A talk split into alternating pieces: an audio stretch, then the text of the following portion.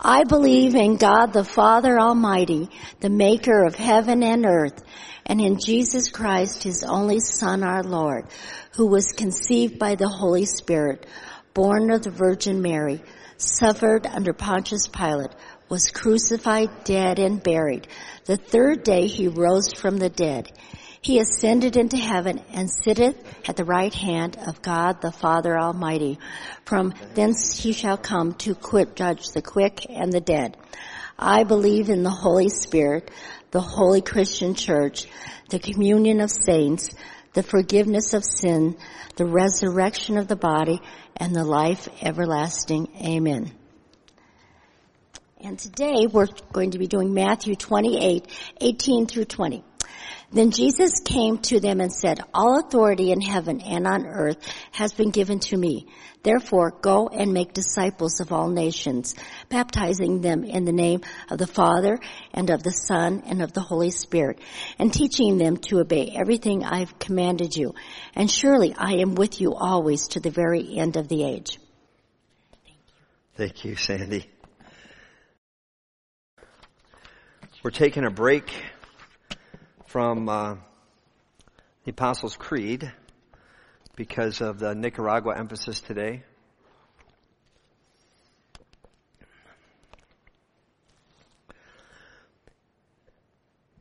So, is God calling you?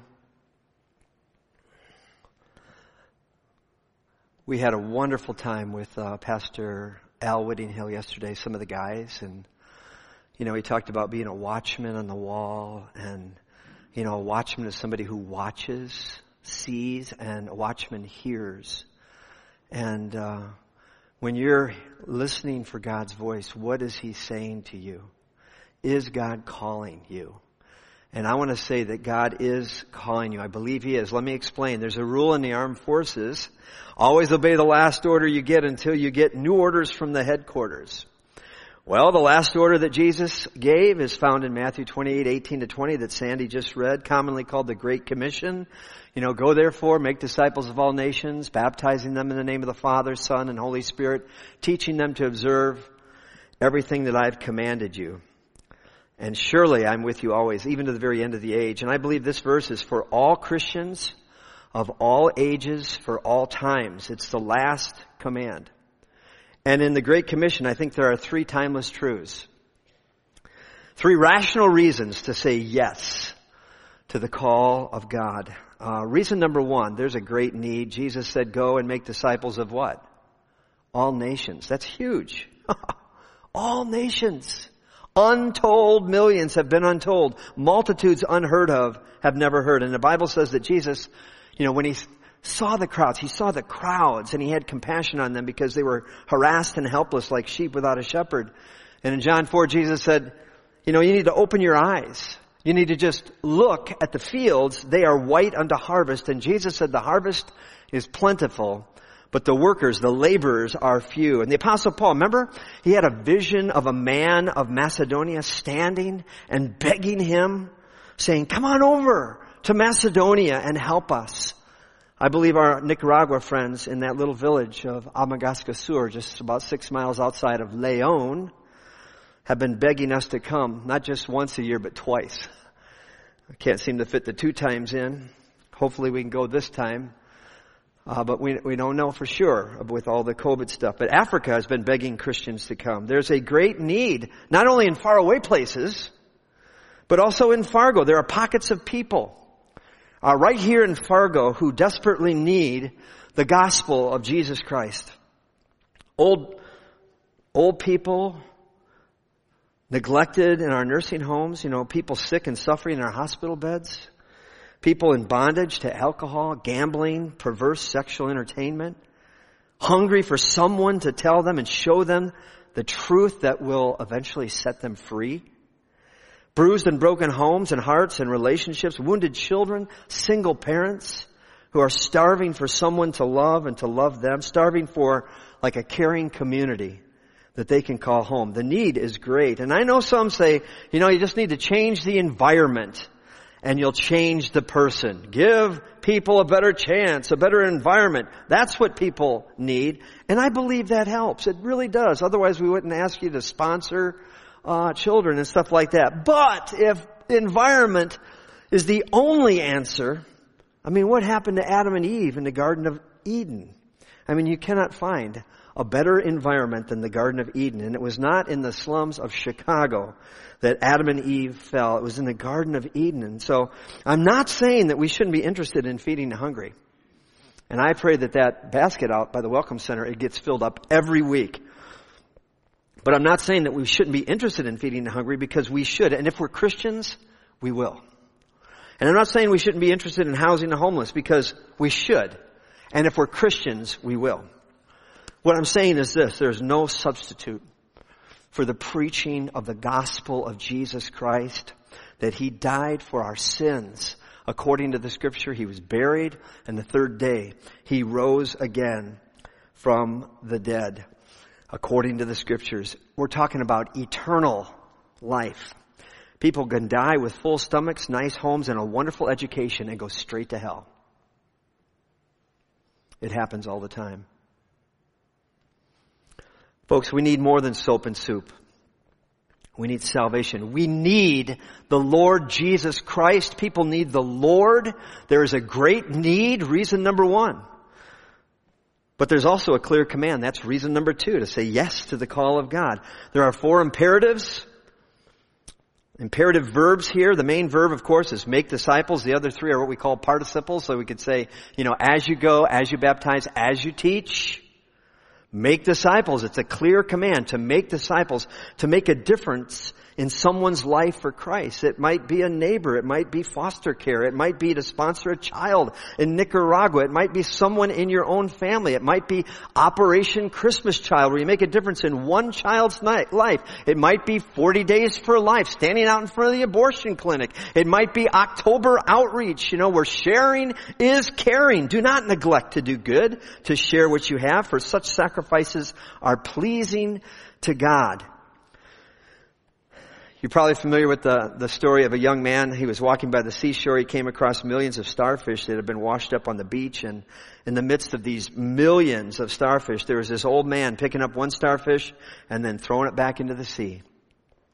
And then he'd do it again. Pick up another starfish and throw it into the sea. Pick up a starfish and throw it into the sea for they would certainly die scattered all over the beach, thus saving their lives. And then finally this young man seeing the, you know, the futility of the situation, he walked over to the old man and said, sir, there are millions of starfish on this beach. What difference does this make?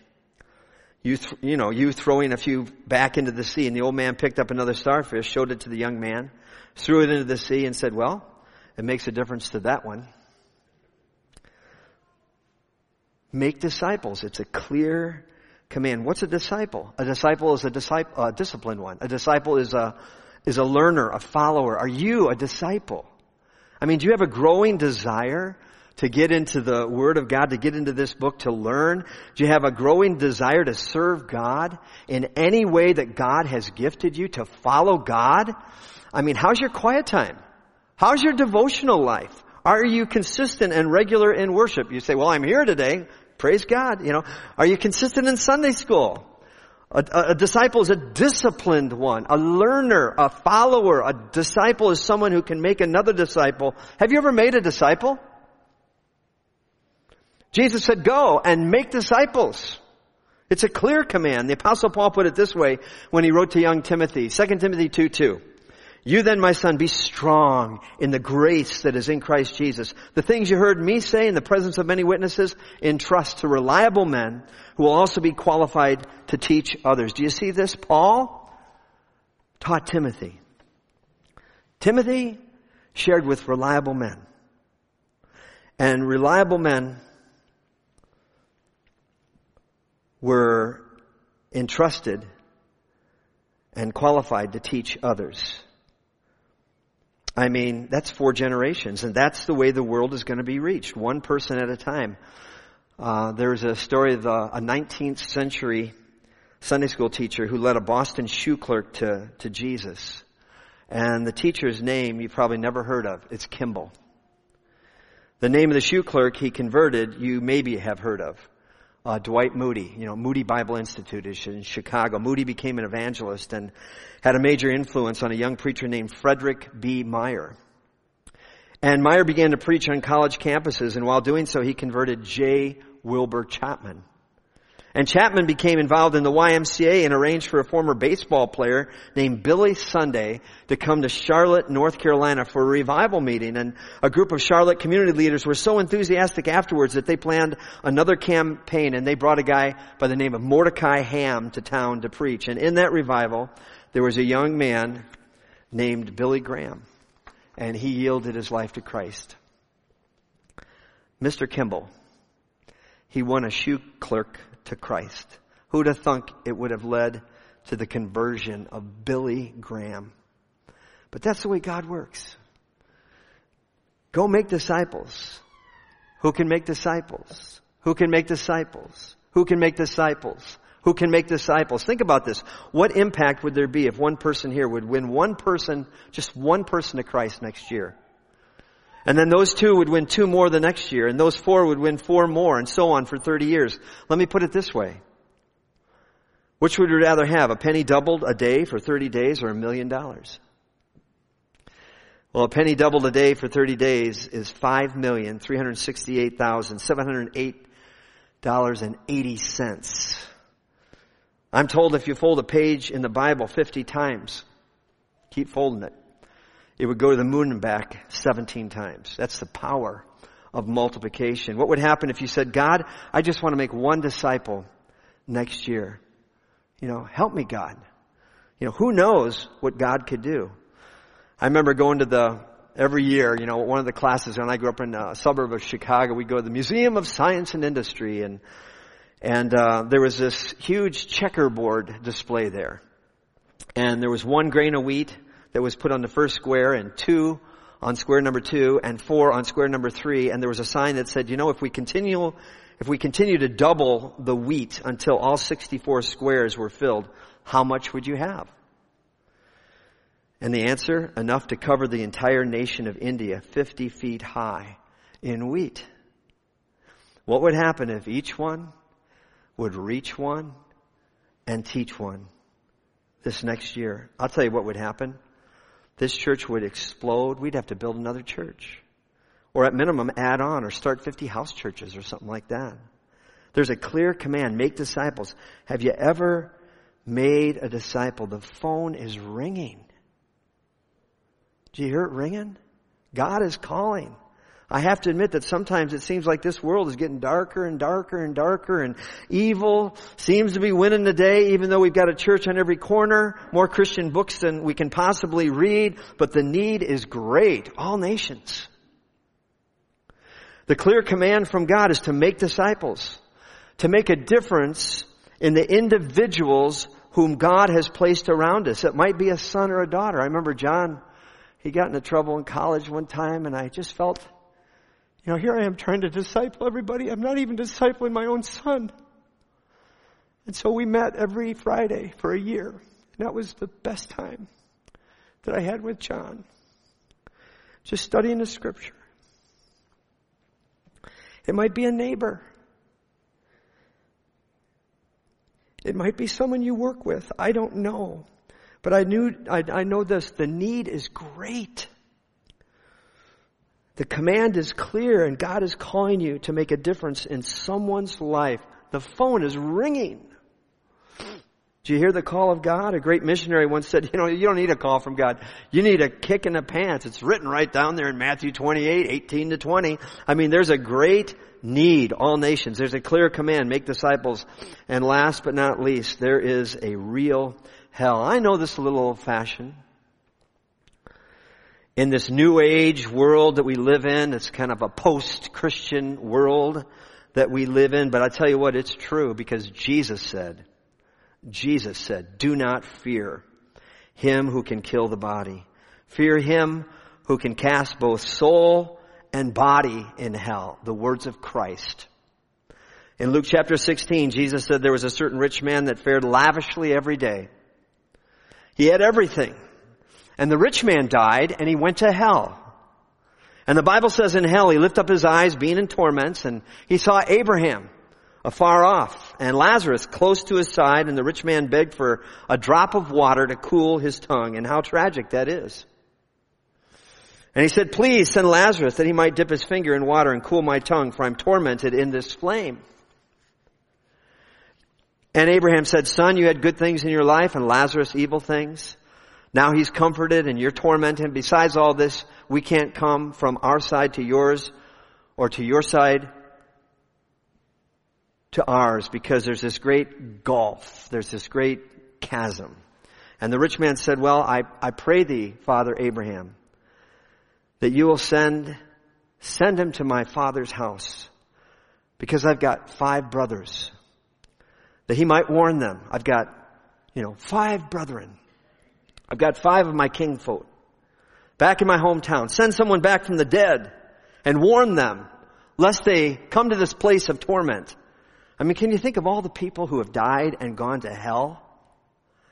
And those people are in hell right now screaming and crying out.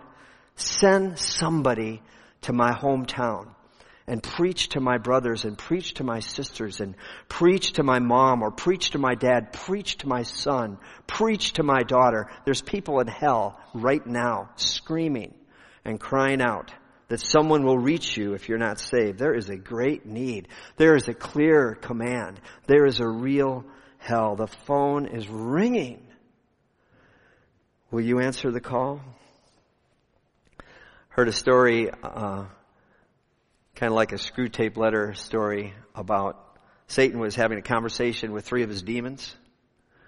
And they were scheming about how to deceive people of the world. And one demon said, I know what let's do. Let's just tell them there's, there's no heaven, you know, no possibility of reward.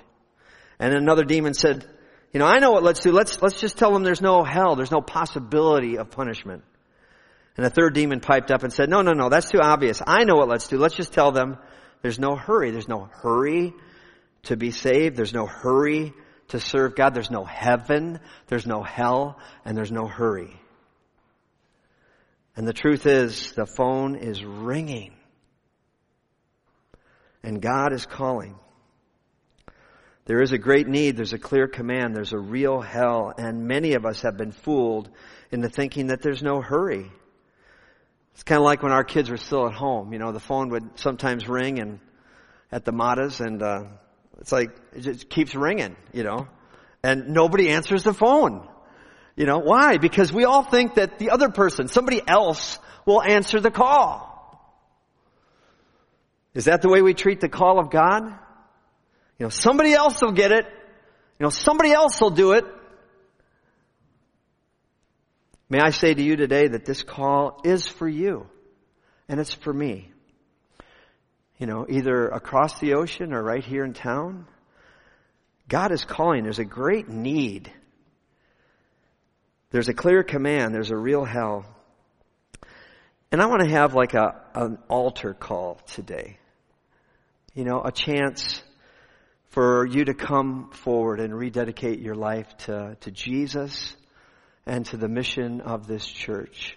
And you know, an altar place, it's, you know, this is your friend. you know, it's, I think it can be a place, it can be a place of new beginnings. Where you feel the Spirit just calling you and you, you feel like, well, this is one way I can begin to respond. It can be a place of comfort. It can be a place of conviction, a place of commitment. So maybe today you'd like to reaffirm your faith and your commitment to Jesus as your forgiver and your leader. I'm just inviting you to come to this altar. I think God is calling. Maybe you would like to, you know, reaffirm your commitment to the mission and the ministry of this local church, Calvary United Methodist Church. We want to know God. We want to know Jesus. We want to make Him known. You know, we commit our prayers, our presence, our gifts, our service our witness. I say you come, and by coming you'll be saying, you know, God, I hear your call. God, I really do. I mean, in my heart, I, I, want to join hands with my brothers and sisters. I might not know specifically how to do it, but I want to join hands with my brothers and sisters in Christ and to reach out to the lost and to the lonely and to the least. God, I'm your available servant. God, here I am. God, I want to trust and obey you. And after we sing this hymn, uh, for those who come, I just want to pray over you and bless you in Jesus' name. And then I want to give the benediction. So if God is calling, you know, I invite you to come and just present yourself uh, to the Lord up here. And I think it'll be something that you'll never, you know, you'll never forget. It'll be, it can be a, a real beginning for you. And I believe God will meet you here. Because it takes a, a little bit of a step of faith to do something like that. God, we just thank you for the call that you've placed on all of our lives to go and make disciples of all nations, to baptize and to teach whatever you've commanded. And God, we remember that you're with us even to the very end of the age. And I pray for Dennis and Karen here today, Lord. I just thank you for just pulling them here to the front, Lord, just to rededicate, recommit their lives to you and to your mission in this world. And God, we, we all want to do that, Lord. We want to leave here with a, a new excitement for you, a new energy that comes from the very power and presence of yourself, the Holy Spirit in our lives. That we can be witnesses in Jerusalem and Judea, Samaria, to the uttermost parts of the world, even Nicaragua. And God, we just pray for Paul and Mickey. Lord, we just thank you for their commitment to you. Lord, and uh, we thank you for the different pockets of people that you have us interact with every day, Lord. Help us to be conscious of the mission and the call that you placed on our lives. And Lord, help us to get up every morning and just say yes. yes, Jesus. Yes, yes, yes, yes. In your name, Lord. And now, uh, just go and make disciples of all nations, baptizing them in the name of the Father, Son, and the Holy Spirit, teaching them to observe whatever Jesus has commanded. And remember, He is with you. Jesus said, I am with you always, even to the very end of the age. Amen? Amen. Amen.